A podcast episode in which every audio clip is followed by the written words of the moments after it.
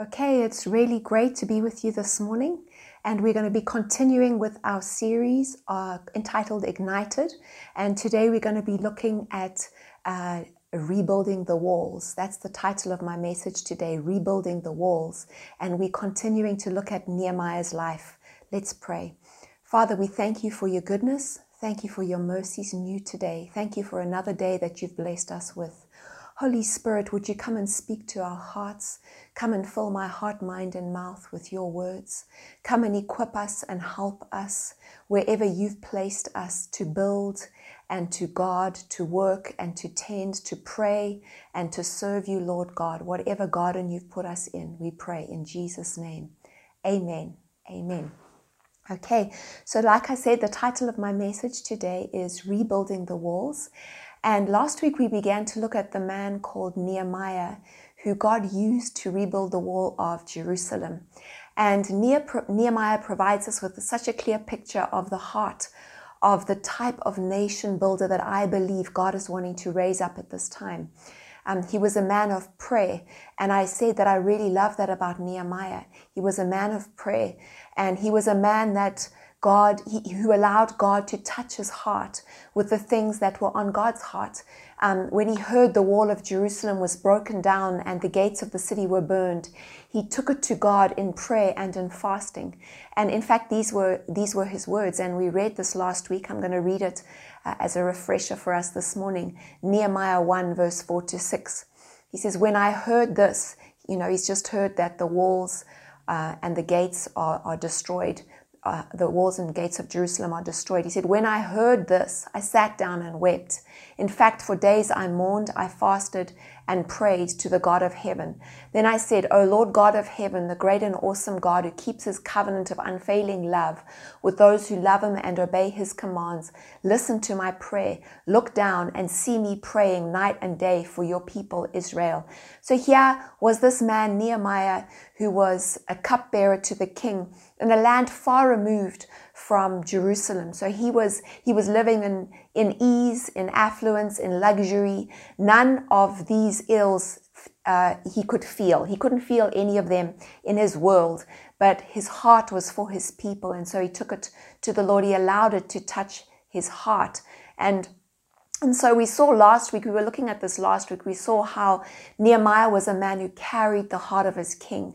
When he received this news, um, it was autumn, and it appears that he carried this burden and he prayed about it and he continued to carry the burden until spring, which is the first time that he managed to do something about it.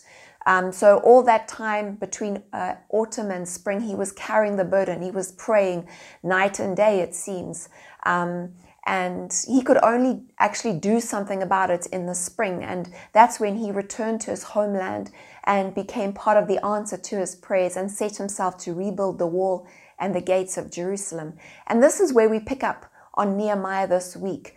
Um, so we're going to pick up over here. So we've covered last week that Nehemiah was a man of prayer, and that's the basis of everything that we're going to look at going forward. Now, I've got about five or six, actually six points that I'm going to cover with you all today.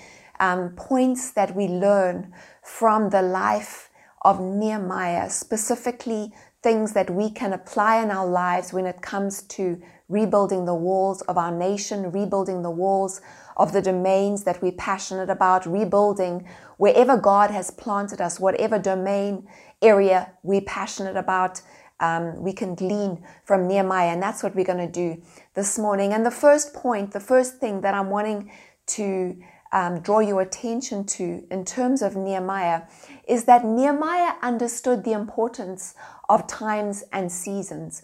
And it's really important for us that we understand times and seasons in life. I mean, uh, as women, we know that the one constant in our lives is change. And for many of us, change is a constant and it's important we understand you know okay now i'm a child now i'm a teenager i'm a, I'm a father i'm a married man oh uh, now i'm a grandfather you know for men they can also go through it for women we go through it many of us go through different seasons and there's seasons in god as well there's seasons of plenty. There's seasons where we're in an oasis. There's seasons where He manifests Himself to us. But there are also seasons of hiddenness where things change and maybe it feels like we're going through a desert. God hasn't moved. We're just in a different season, and we need to understand what God is doing in what season so we can align with His will. So we're not fighting against the season or fighting against God because that would be foolish. So we need to understand seasons and times so we can flow with them. Okay, now remember, Nehemiah heard about the walls in Jerusalem being broken down in the autumn, uh, in the month of Kislev, and that's when he began to pray. He didn't do anything, he didn't rush out and start trying to fix the problem. Some of us are fixers, we want to do something about it, but he didn't rush out and try and fix anything straight away. He carried the burden in prayer. And um, it was the month of Nisan, which is in spring, when he managed to speak to the king about it. And um, so he had wisdom regarding times and seasons. And we see other people in the Bible that, that also had wisdom concerning times and seasons. Other examples, um, and I want to specifically look at Jesus because he's a great example for us. Uh, if we look at uh, John 2, verse 1 to 4, it says, The next day there was a wedding celebration in the vill- village of Cana in Galilee. Jesus' mother was there, and Jesus and his disciples were also invited to the celebration. The wine supply ran out during the festivities, so Jesus' mother told him, They have no more wine. And Jesus responded to his mother, Dear woman, that is not our problem. My time has not yet come. What was Jesus saying? He was saying, Listen, my time to begin doing miracles and being manifested is not yet here. He understood times and seasons. Now, we all know that he did go ahead and turn the water into wine. But Jesus understood that, hey, you know what? Probably the season for that is not yet here. Um, another example is in Matthew 26, verse 18, where Jesus says, Go into the city to a certain man and say to him, The teacher says, My time is at hand. I will keep the Passover at your house with my disciples. What was Jesus saying? He was saying, My time is at hand. Jesus was indicating that he knew the time for him to die was at hand. He had a sense of times and seasons in his life. We also need to have a sense of times and seasons. We were instructed in Ecclesiastes 3, verse 1 to everything there is a season and a time for every purpose under heaven. For to everything there is a season, a time for every purpose under heaven. See, there's a time to pray and there's a time to act. Sometimes we do both simultaneously, sometimes not. And we need to ask God for wisdom regarding this. Some of us are more given to pray. We need to ask God for wisdom to know if and when He wants us to act. Some of us are more given to action, and we need to ask God for wisdom around when we should start acting and wisdom and, and, assistance so that we can actually pray into it before we start rushing to sort out the problem and getting involved in the action. And I love the scripture from James 1, verse 5. It's very encouraging for me he, he says to us, If any of you lacks wisdom, let him ask of God, who gives liberally and without reproach, and it will be given to him. If any of you lacks wisdom, I lack wisdom. In some areas, I lack wisdom. I ask God for wisdom a lot. We all need to be asking God for wisdom. And you know what? He says here that God gives liberally if we ask Him, and He gives without reproach if we ask Him. So, the first point that I'm wanting to draw our attention to in terms of rebuilding walls, in terms of being nation builders, in terms of uh, being involved in prayer for our nations, is the importance of understanding times and seasons. And the second, second point that I'm wanting to mention that we can glean from the life of Nehemiah is the importance of seeing. The importance of seeing. In chapter 2 of Nehemiah, we see his return to Jerusalem and he was there for about three days before he went to inspect the wall. So remember, the context is he heard the news, he spent time in prayer, he took it before the king, and then the king sent him back to Jerusalem. So he gets to Jerusalem, he's there for three days, and then he goes to inspect the walls. I love this point. I love it. I mentioned it last week. It speaks to me of watching, it speaks to me of inspecting, of, be, of being aware of the situation on the ground. It speaks to me of seeing what God wants us to see and seeing how God sees. You know, I want to ask you a few questions. Whatever situation you're in right now, are you seeing? Are you watching in your domain? Are you looking? What are you seeing? How are you seeing? Are you seeing what God sees? It's important to see and to see aright. In Nehemiah 2, verse 11 to 15, it reads So I arrived in Jerusalem three days later. I slipped out during the night, taking only a few others with me. I hadn't told anyone about the plans God had put in my heart for Jerusalem. We took no pack animals with us except the donkey I was riding. After dark, I went out through the valley gate, past the jack, uh, jackal's well, and over to the dung gate to inspect the broken walls and burned gates. That was why he was doing it. Then I went to the fountain gate, the king's pool, but my donkey couldn't get through the rubble. So though it was still dark, I went up the Kidron Valley instead, inspecting the wall before I turned back and entered again at the valley gate, he was looking, he was inspecting, he was watching, he was seeing what the situation was like on the ground. It's important what we're seeing. It's important how we see.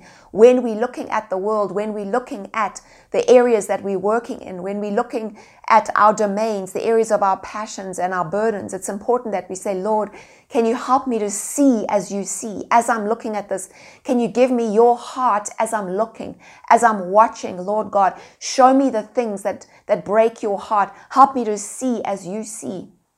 And I see a really awesome um, example of this in 2 Kings 6, verse 15 to 18, but you can read the whole chapter if you're wanting to get the context. But basically, it's the accounts of Elisha and um, and Gehazi. And, and to get before I read the scripture, I'm going to give you a bit of background. So basically, the king of Aram has been making war against the king of Israel. And every time he gets into, the king of Aram gets into a secret place and makes plans with his officers um, to surprise the, the king of Israel, to surprise the Israelites, and to defeat them in battle. Basically, he can't do it. The Israelites are never there. They know his plans before he's executed them, or when he's executing them, he can see, well, they must have already known that I was going to do this. And he gets really frustrated. This is the king of Aram. And he calls his key people, his officers in, and he starts accusing them, saying, You guys are leaking information to the Israelites, to the king of Israel. And then they say, No, king, no king of Aram. That is not the case, but it's Elisha the prophet. Elisha the prophet tells the king of Israel what your plans are against the Israelites um, every time you come up with new plans. And so the king of Aram sends his army uh, to go and um, get Elisha. And it says, so Elisha and, and Gehazi are in Dothan. And it says in picking up from verse 15 of 2 Kings 6, when the servant of the man of God got up early the next morning and went outside, there were troops, horses, chariots everywhere. Oh, sir, what will we do now? The young man cried to Elisha. Don't be afraid, Elisha told him, for there are more on our side than on theirs. Then Elisha prayed, O Lord, open his eyes and let him see. The Lord opened the young man's eyes and when he looked up, he saw that the hillside around Elisha was filled with horses and chariots of fire. As the, as the Aramean army advanced toward him, Elisha prayed, O Lord, please make them blind. So the Lord struck them with blindness, as Elisha had asked. You see, sometimes when we look at things on the earth and the state of our nation and the world, we can feel overwhelmed and even confused by what we see. But it's important we see with the, with the eyes of faith. It's important we see how God sees. And, and I heard someone make this point once, and I love it. And it comes from this particular scripture that warfare is about who is blinded and confused. Warfare is about who is blinded and confused. It's about what you're looking at and what you're seeing. You see, uh, uh, Gehazi and Elisha were both in the same situation. In the natural, they were surrounded and it was an impossible situation. There's absolutely no way that they could overcome the Aramean army. But Elisha was seeing through spiritual eyes. Elisha was seeing from God's perspective.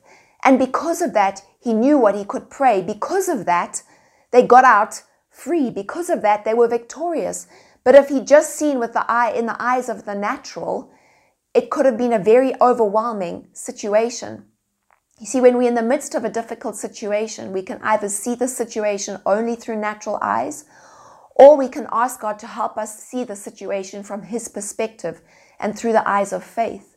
Any successful warfare begins with seeing the situation aright. David did, and we're going to look at that just now. David, when he was facing Goliath, David saw the situation as God saw the situation, and that's why he was victorious. If he'd just seen it in accordance with the eyes of the flesh, he would have had a big problem. So, any successful warfare begins with seeing and how we see the situation. When we look at David, his perspective of the situation was correct, and we'll look at it just now. It was not in accordance with everyone else see, was seeing.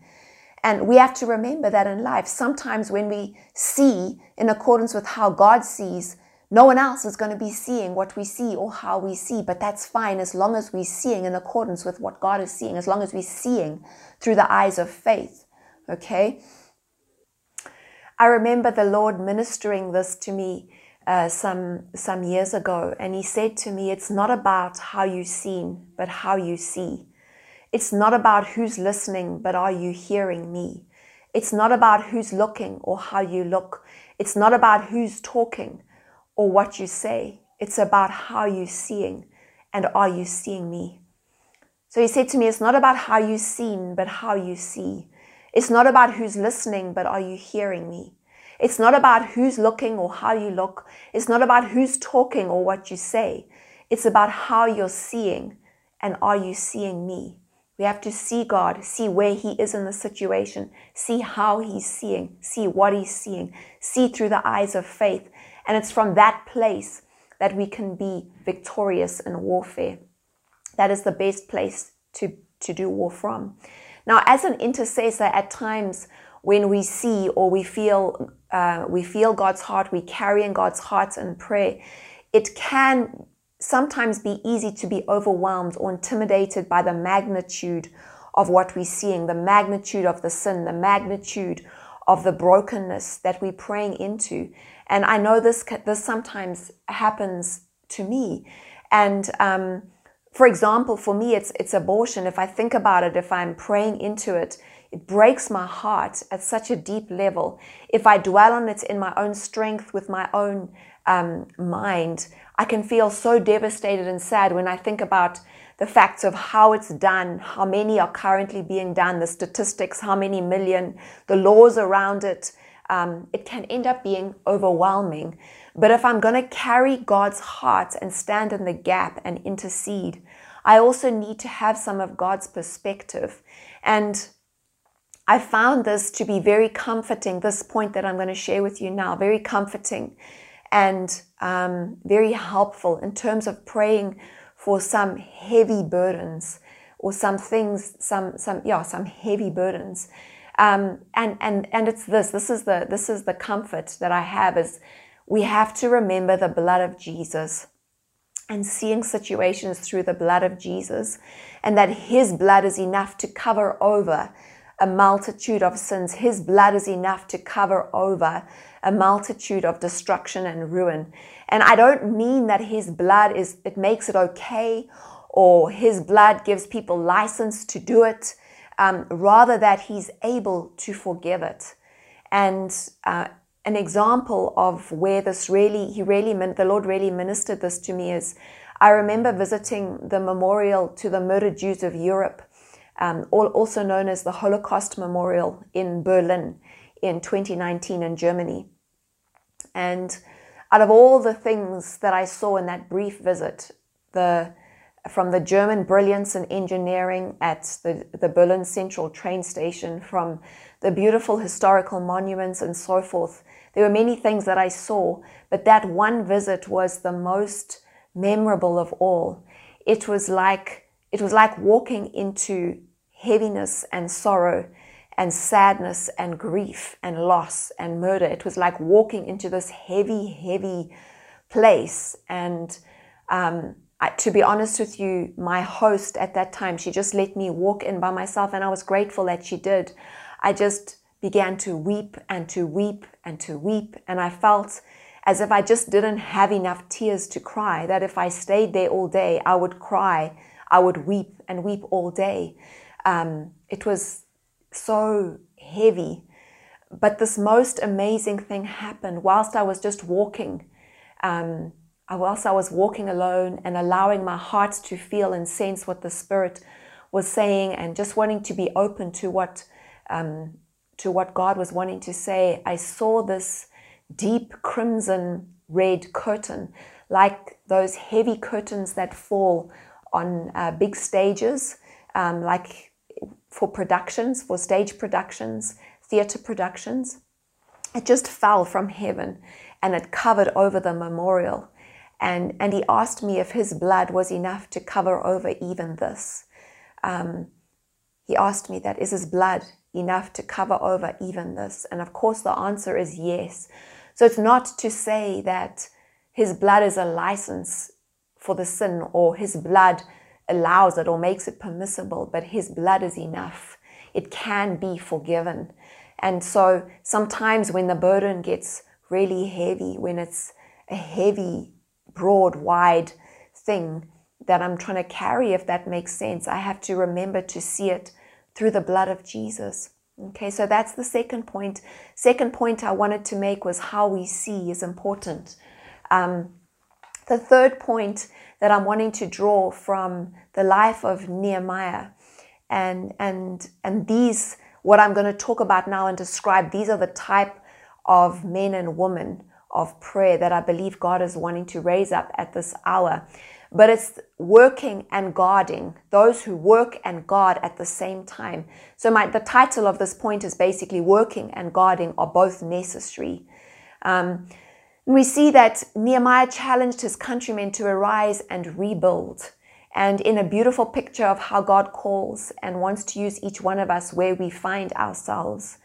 We see individuals and families rebuilding sections of the wall or gates in Jerusalem. Nehemiah appoints certain individuals and certain families, certain So it's like this family has this part, this family has this gate, this, these individuals have this section of the wall. So each person had a section to rebuild.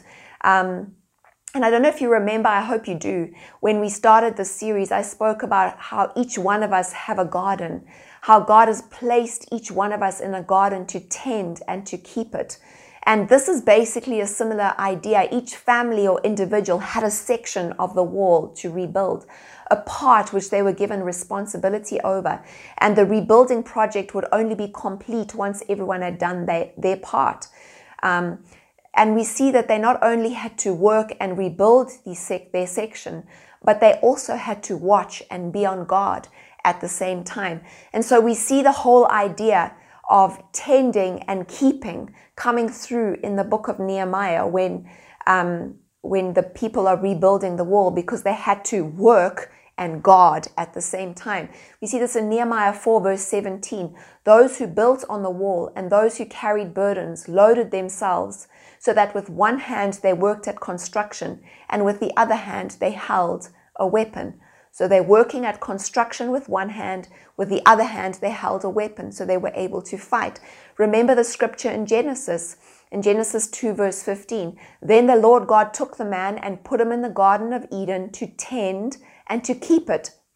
And if you look at the Hebrew word of that, uh, uh, uh the Hebrew definition of that word tend, it's talking about working. And if you look at the Hebrew word for keep, it's talking about guarding or watching.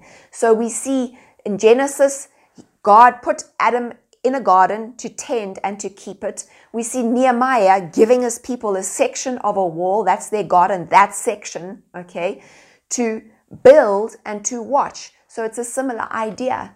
And, and so I believe that God, that is what God is calling us to at this time to be those who build and watch in specific areas of society, build and watch, those who tend and keep. So we have to do both. We can't say, no, no, no, I don't pray. I'm busy. I'm doing the working. Or no, no, no, I don't do any working. I'm only praying. Now, I know we have to understand times and seasons, but I think it's both and. We have to be open and available to do both. And I want to ask you today, what walls do you think God has called you to rebuild? And what garden are you in? What garden are you in? What garden are you passionate about in this season? Are you working and watching? Are you tending and keeping? Okay? We also read in Nehemiah 4 how they defended themselves against their enemies. It was um, in spite of opposition from without and abuse from within, Nehemiah continued in what God had tasked him to do, and the task was completed in only 52 days. 52 days. Um, and that was a feat that even the enemies of Israel attributed to God's enabling. So I'm wanting to use Nehemiah to encourage and strengthen each one of us regarding our responsibility to pray for our nation and to rebuild the walls in our nation. No matter how impossible the feat may seem, with God, it is possible. With God, it was possible for them to rebuild the walls of Jerusalem, the wall of Jerusalem in 52 days. With our God, all things are possible, even today, even our time, even in our times. And this brings me to our point Number four, which I'm wanting to encourage us regarding in terms of building, rebuilding the walls, and that is the importance of knowing who our God is. The importance of knowing who our God is. You know, Nehemiah knew the God to whom he prayed at the start of the journey. He knew the God to whom he prayed. And that was right at the start. So, right at the outset, when we come to pray, we have to know the one to whom we are praying. We have to understand how big He is, how big our God actually is, and what He can do. It says in Nehemiah 1, verse 4 to 5 When I heard this, I sat down and wept.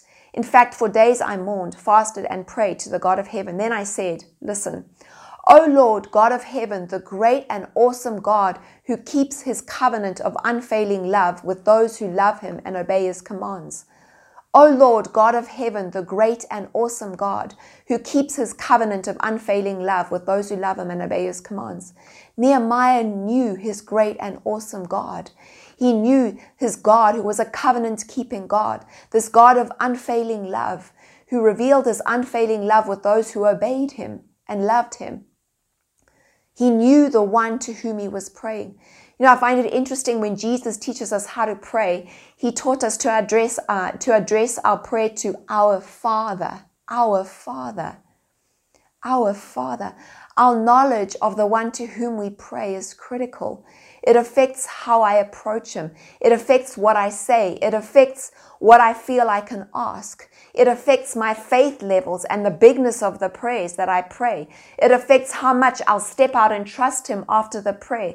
It affects of the level of security in terms of my prayers being heard and answered. We need to know the God to whom we pray. In the words of Jesus, who do you say that He is? Who do you say that He is? Who do your prayers say that He is? Who do your actions say that He is? Do you know Him personally? This is critical for warfare. This is really critical for warfare. When Nehemiah first told his people in Jerusalem his plans and they began to rebuild the wall, they experienced resistance from Sanballat, Tobiah, and Geshem.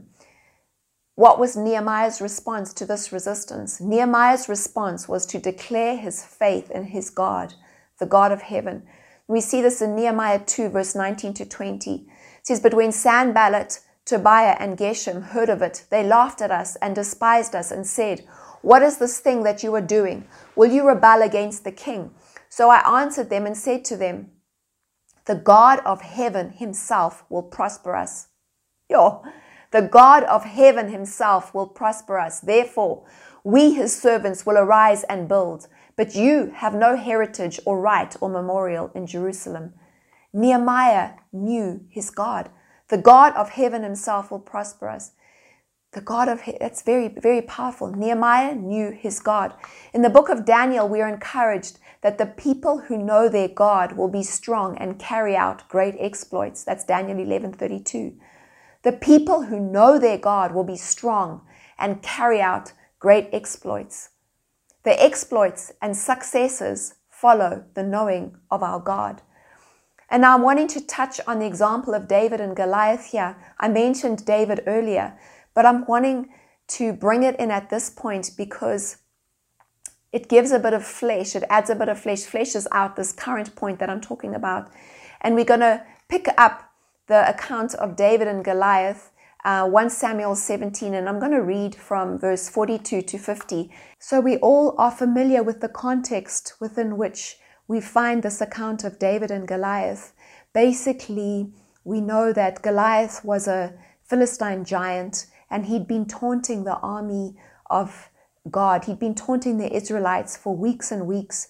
Um, their strategy at that time in terms of war was to pick uh, a strongest warrior from each army and then let these strong warriors fight hand to hand combat. And then the winner, basically the winner of that combat, would be the winner of the war. Um, so, so that's what they were doing. And no one from the Israelite army had the guts to face Goliath because he was massive. And so here comes David straight off the, uh, uh, off the looking after the flock um, of his father. He's come from tending the flock. His father sends him to bring food to the Israelite army. He's a young boy, and that's where we pick up the story.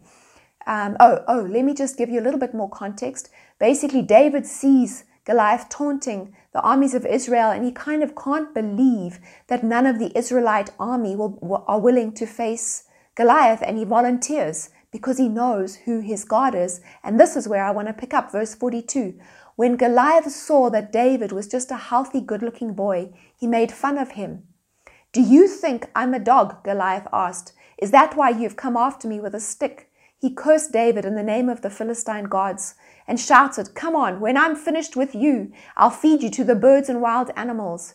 David answered, You've come out to fight with me with a sword and a spear and a dagger, but I have come out to fight you in the name of the Lord All Powerful. He is the God of Israel's army, and you have insulted him too. Today the Lord will help me defeat you. I'll knock you down and cut off your head, and I'll feed you to the bodies of the other Philistine I'll feed the bodies of the other Philistine soldiers to the birds and wild animals. Then the whole world will know that Israel has a real God.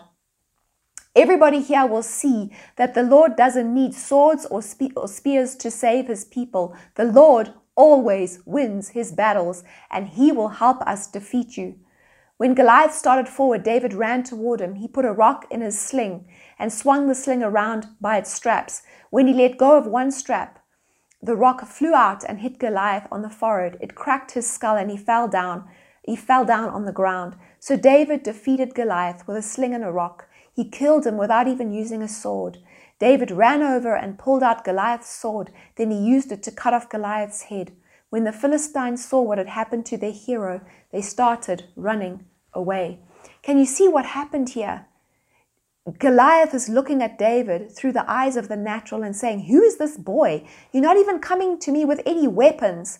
And David is not even in that matrix. He's saying to him, I'm not even looking. He's thinking, probably looking or uh, saying to himself, Dude, you have insulted my God, and I'm coming to you in the name of my God, and he will wipe you out. You know, and he says that to him. He says, You come to me with a sword, but I come to you in the name of the Lord All Powerful. He is the God of Israel's army, and you have insulted him. Today he will help me defeat you.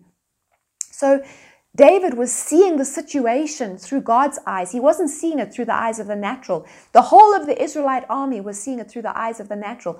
David was seeing the situation through God's eyes, and that's what gave him faith to run out and get a victory. That's what gave him faith to God and take on this Goliath uh, chap. And when he ran out, he just went out with what was in his hand because he knew his God. He knew that he didn't have to have more than what was in his hand. He didn't have to be wearing Saul's armor. He just needed to go with what was in his hand because with his God, that was enough. And I think for many of us, we can learn a lot through this particular account.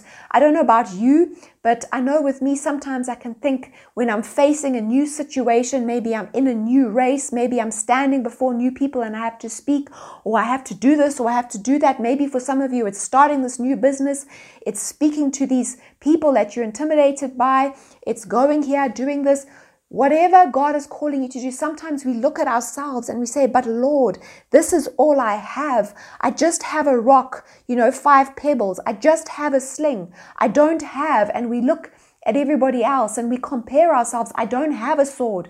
I don't have a, an armor bearer. I don't have this. I don't have that. And then we disqualify ourselves. So, in effect, what we're doing is we're agreeing with the words of the enemy. Sometimes their thoughts, sometimes people are saying them to us. Who are you that you? Who are you that you think you can? Who are, but we have to remember at that point to stop ourselves and to refuse to be in agreement with those things and say, No, I made, and you know what? Maybe we agree with him. Yes, I'm only coming with with pebbles and a sling, but I don't come to you in my strength. I come to you in the name of the Lord God Almighty, and I know my God, and He is well able to do X, Y, and Z.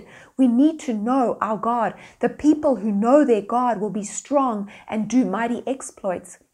You see, we become a powerful weapon in God's hand when we know who our God is. We become a powerful weapon in God's hand when we take our eyes off ourselves and what we have and what we don't have and what our enemies have. And we just look to God and say, Lord, I'm going to bring you just what I have because just what I have is enough when I'm in your hands with just what I have. Amen. So, so here is the principle that warfare begins with intimacy. Warfare begins with intimacy. When we become secure with who He is and who we are in Him, the rest of the issue merely becomes details. It doesn't matter because we know who our God is, because he know, we know what He spoke to us, because we know how He's calling us, where He's leading us, and what He wants us to pray and to do. And, and that becomes enough then what we have in our hand, no matter how small or apparently insignificant, it just fades away because we are fully assured of the outcome, because we are fully assured who goes with us. We don't need to draw comparisons or measure ourselves against each other because God is enough. I love what the psalmist says in Psalm 18, verse 29. He says, In your strength, I can crush an army. With my God, I can scale any wall. In your strength, I can crush an army. It, with my God, I can scale a wall. With God, I'm a majority. With God and whatever I bring to the table, we're a majority. Amen. Okay? So that's the importance of knowing our God.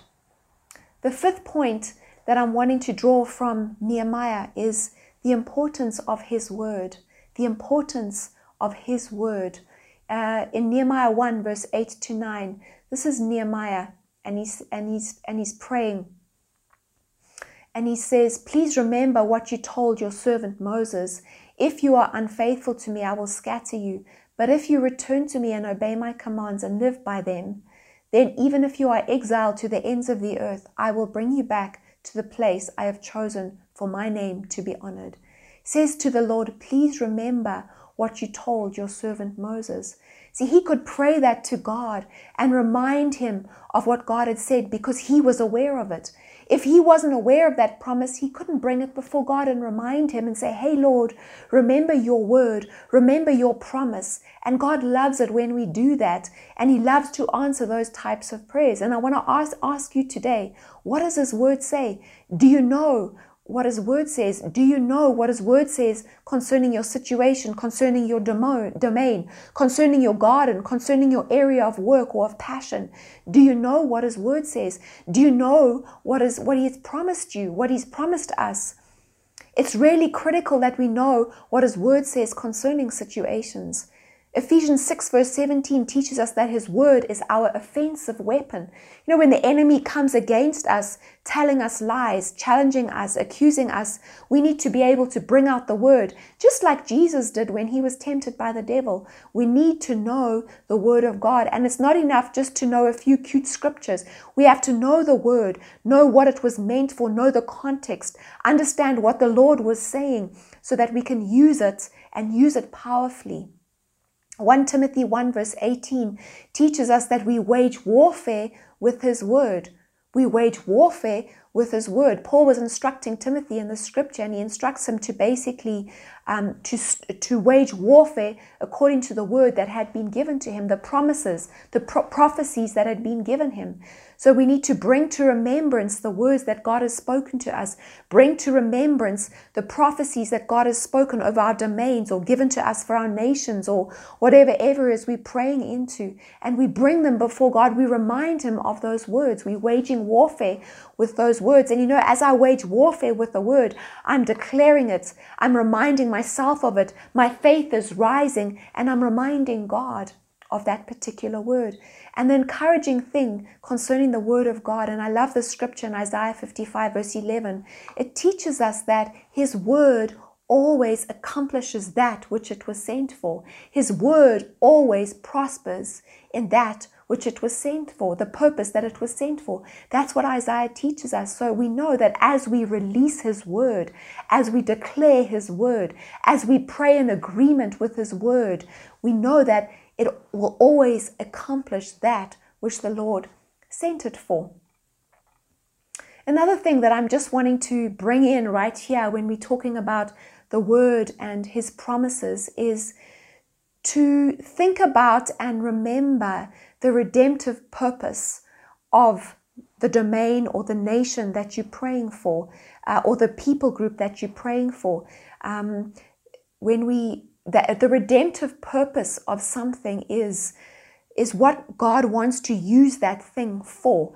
Now, sometimes you know we live in a fallen world, and people can end up doing things and taking the gifts that God gave them and use it for negative, but there's a redemptive purpose for nations, for people groups.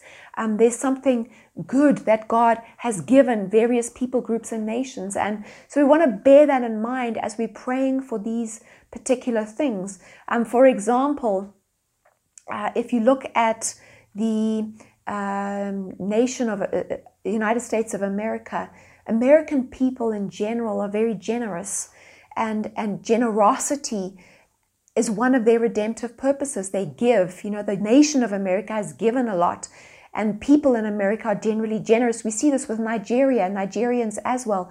Generally, um, Nigerians are very generous. They are giving people, it's part of their redemptive purpose.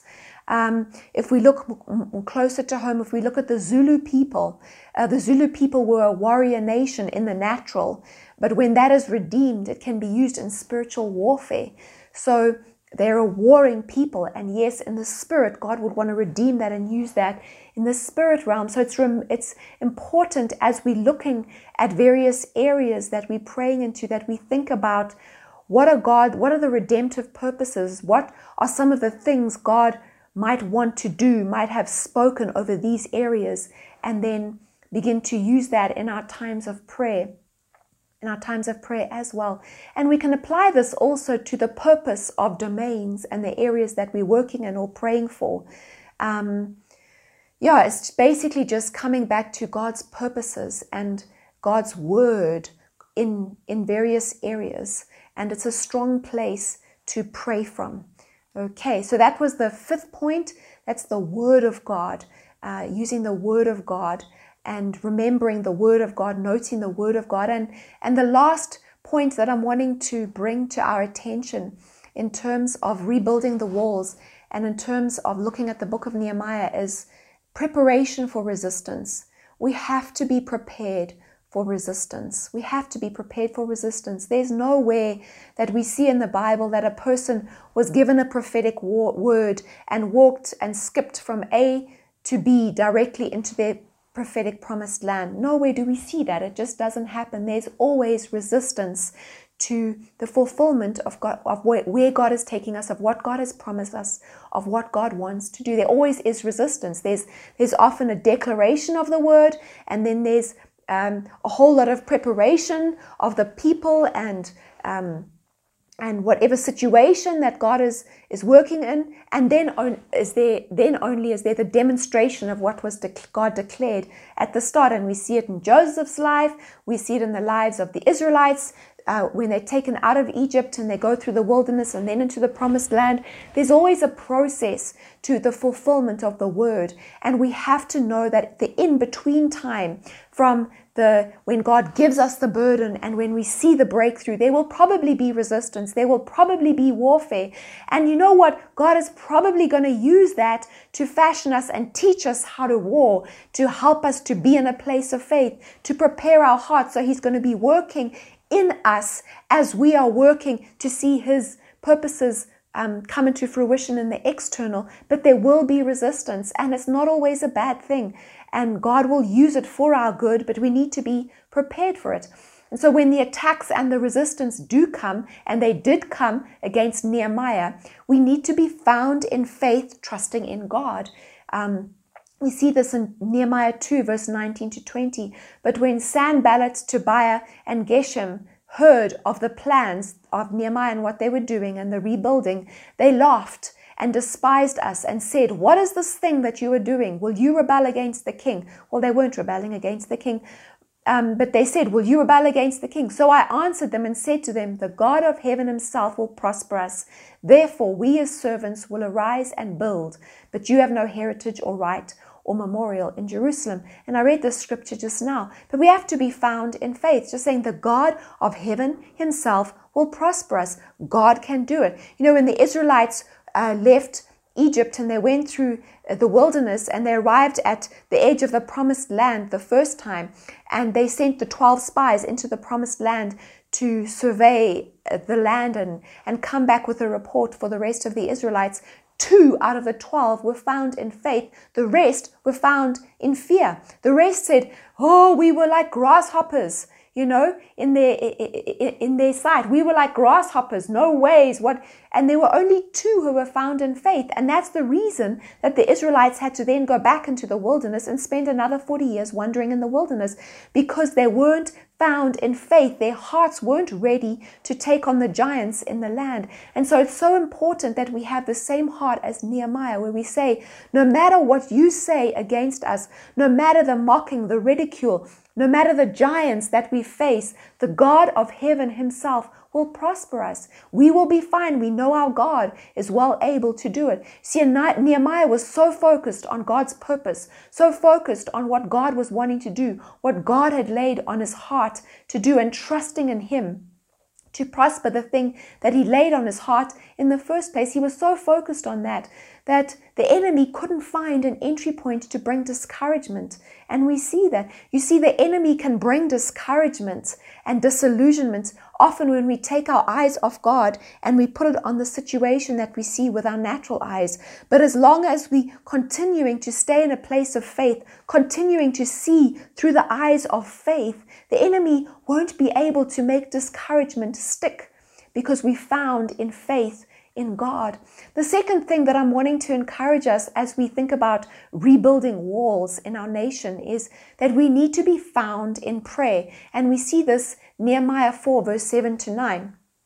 Now it happened when Sanballat, Tobiah, and uh, the Arabs, the Ammonites, and the Ashdodites heard that the walls of Jerusalem were being restored and gaps were be beginning to be closed, that they became angry, and all of them conspired together to come and attack Jerusalem and create confusion.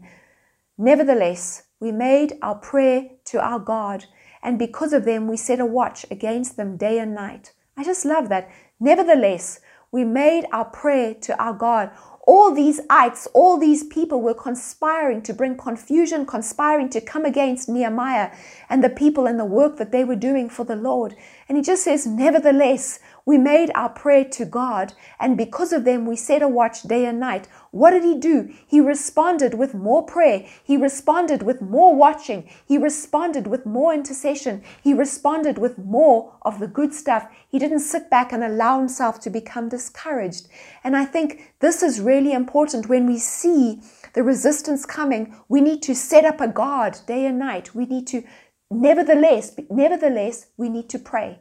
Whatever you're bringing, the, whatever the enemy's bringing, nevertheless, we're going to pray more. We're going to pray more. We're going to pray more. And he doesn't want us to do that. He wants the discouragement to stop our praying. And so that's really, really important. We want to find ourselves in prayer as the resistance come. The attacks and resistance only served to cause Nehemiah and his people to turn to God in more prayer and to watch more vigilantly. This is an outstanding example for us. The third thing that we need to remember when the resistance comes is we need to remember to strengthen ourselves in the Lord.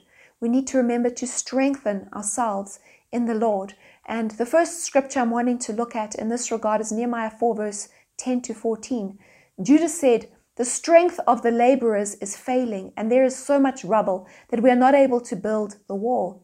And our adversaries said, They will neither know nor see anything till we come into their midst and kill them and cause the work to cease. So it was when the Jews who dwelt near them came that they told us ten times, From whatever place you turn, they will be upon us. Therefore, I positioned men behind the lower parts of the wall at the openings, and I set the people according to their families, with their swords, with their spears, with their bows. And I looked and arose and said to the nobles, to the leaders, and to the rest of the people, Do not be afraid of them. Remember the Lord, great and awesome, and fight for your brethren, for your sons, for your daughters, for your wives, and for your houses. What was Nehemiah doing? He was strengthening them, yes, from a strategic perspective, setting them with their spears and their bows and their swords and everything, but he was also strengthening them in their hearts. And he was saying, Remember the Lord. Remember your great and awesome God. Fight for your brethren. Fight for your sons. Fight for your daughters. Fight for your wives. He was trying to cause them to be strengthened in their hearts because at the beginning of that scripture, that portion of scripture that I read, we, we saw that the strength of the laborers was failing. So he was wanting them to be strengthened. Do you remember what Mordecai said to Esther in Esther 4, verse 14? Um, he said, For if you remain silent at this time, relief and deliverance will arise for the Jews from another place. But you and your father's house will perish. Yet, who knows whether you have come to the kingdom for such a time as this? What was he saying to Esther? You know, the, there'd been a decree that all Jews must be killed. And, Esther was a Jew. And so Mordecai was saying to her, Stand up. He was strengthening her. Stand up. Who knows whether you've come to the kingdom for such a time as this? And that applies to us too. Who knows whether we've come to the kingdom for such a time of this as this? And we have come to the kingdom. We have come to this earth, to these domains, to these gardens, to these areas for such a time as this. And we need to arise um, and play our part and strengthen ourselves you know, remember what Jeremiah said in Jeremiah 29, verse 7. He said, Seek the peace of the city where I've caused you to be carried away captive, and pray to the Lord for it, for in its peace you will have peace. We need to be strengthened. The responsibility lies with us as believers. We need to strengthen ourselves in the Lord and continue to pray. Strengthen ourselves in the Lord. Speak out. Strengthen ourselves in the Lord. Rebuild the walls, because who knows if we've come for such a time as this, and we have come for such a time as this. Amen. Nehemiah 6 verse 9 says, For they were all trying they were all trying to make us afraid, saying, Their hands will be weakened in the work, and it will not be done. Now, therefore, O God, strengthen my hands, praying for hands to be strengthened, saying, You know what? There ha- there's weakness, and we cannot, you know, they're saying that this, our enemies are saying this cannot be done. We can't do it. Nevertheless, Lord, strengthen my hands. And I love the example that we find of this in David. And I preached a message on this uh, last year sometime about strengthening ourselves in the Lord. And we pick the scripture up in 1 Samuel 30, verse 6, and it says, Now David was greatly distressed, for the people st- spoke of stoning him, because the soul of all the people was grieved, every man for his sons and daughters. But David strengthened himself in his God.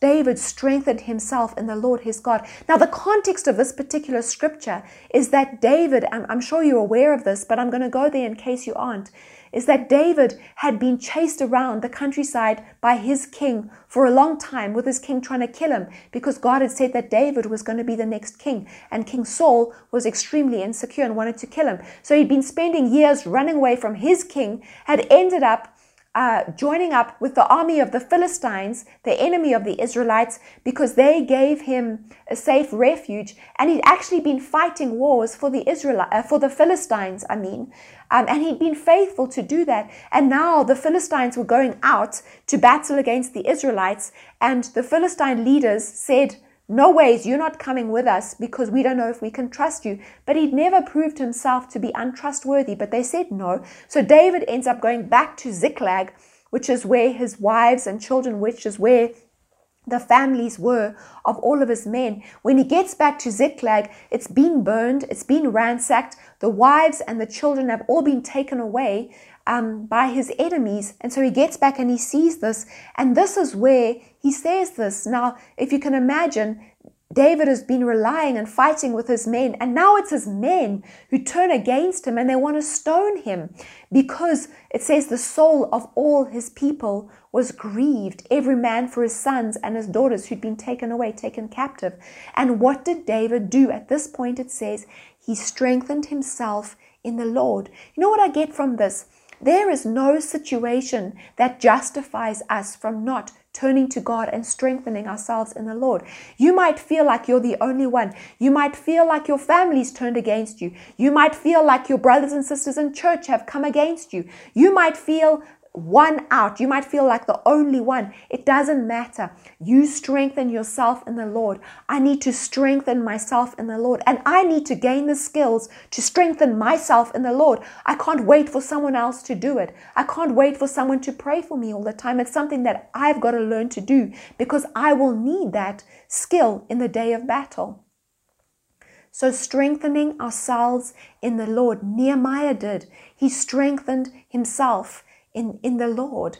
And David did. We see that. And, and I'd like to encourage us to do that regularly, to do that where we don't allow the enemy to get a foothold and bring in discouragement and bring in despair and bring in disillusionment, especially as we seek to rebuild the walls of our nation.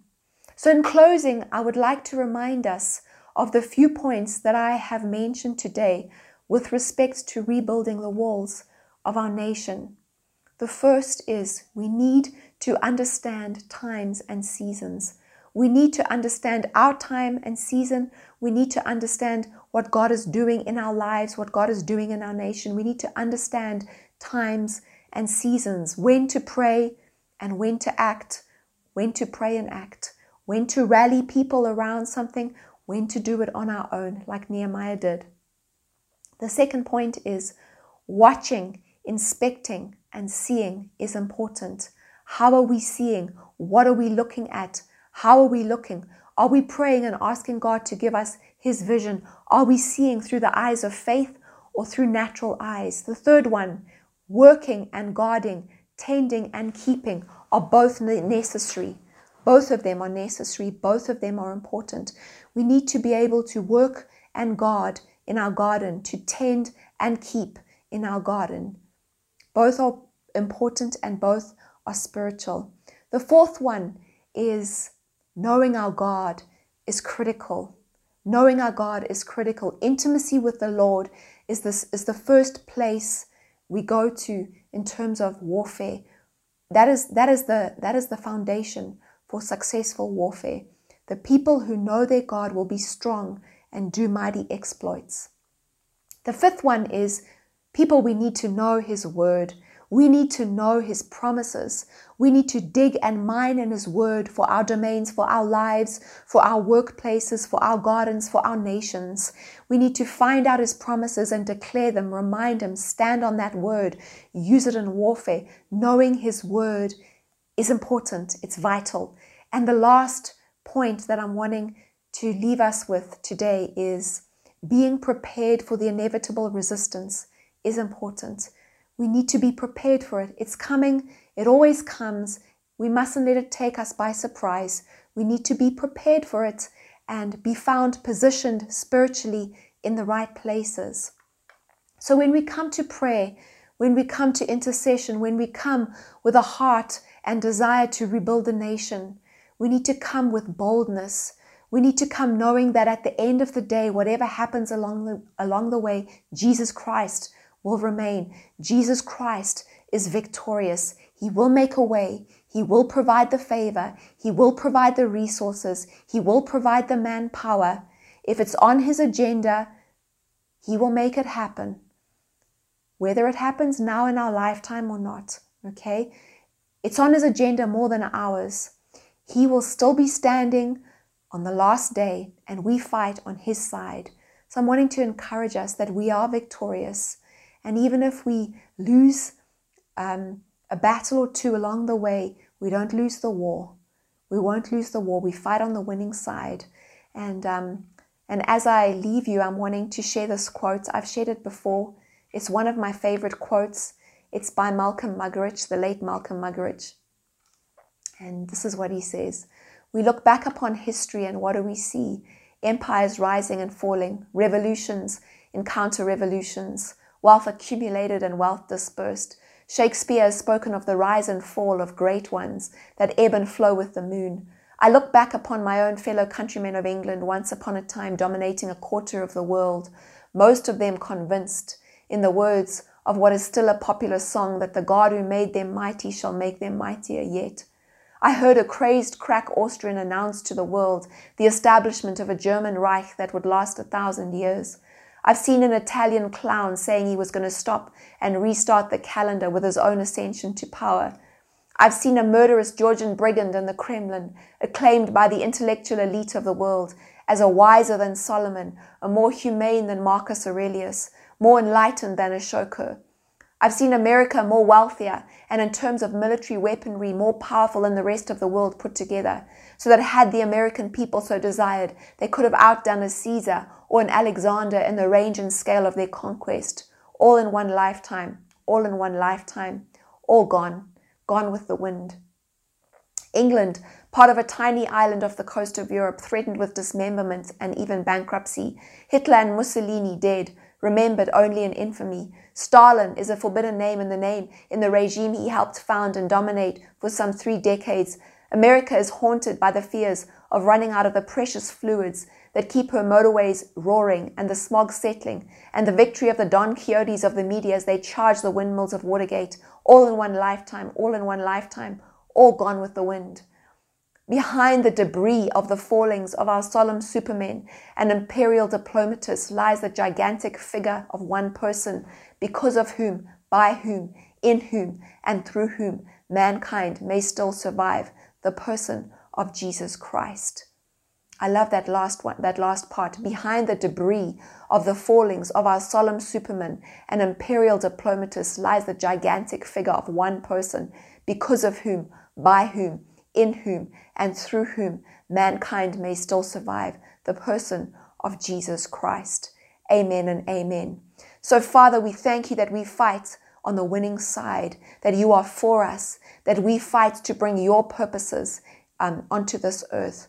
And I just pray, Lord God, that you would continue to give us wisdom wisdom in warfare, that you would continue to lead us and to guide us, that you would help us to understand times and seasons, that you would help us as we see to see aright, that you would help us to work and to watch, to tend and to keep, Lord God. I pray that you would take us deeper in our knowledge of you, our experiential knowledge of who you are and your word and your promises, Lord. And may you take us deeper, Lord God, in warfare.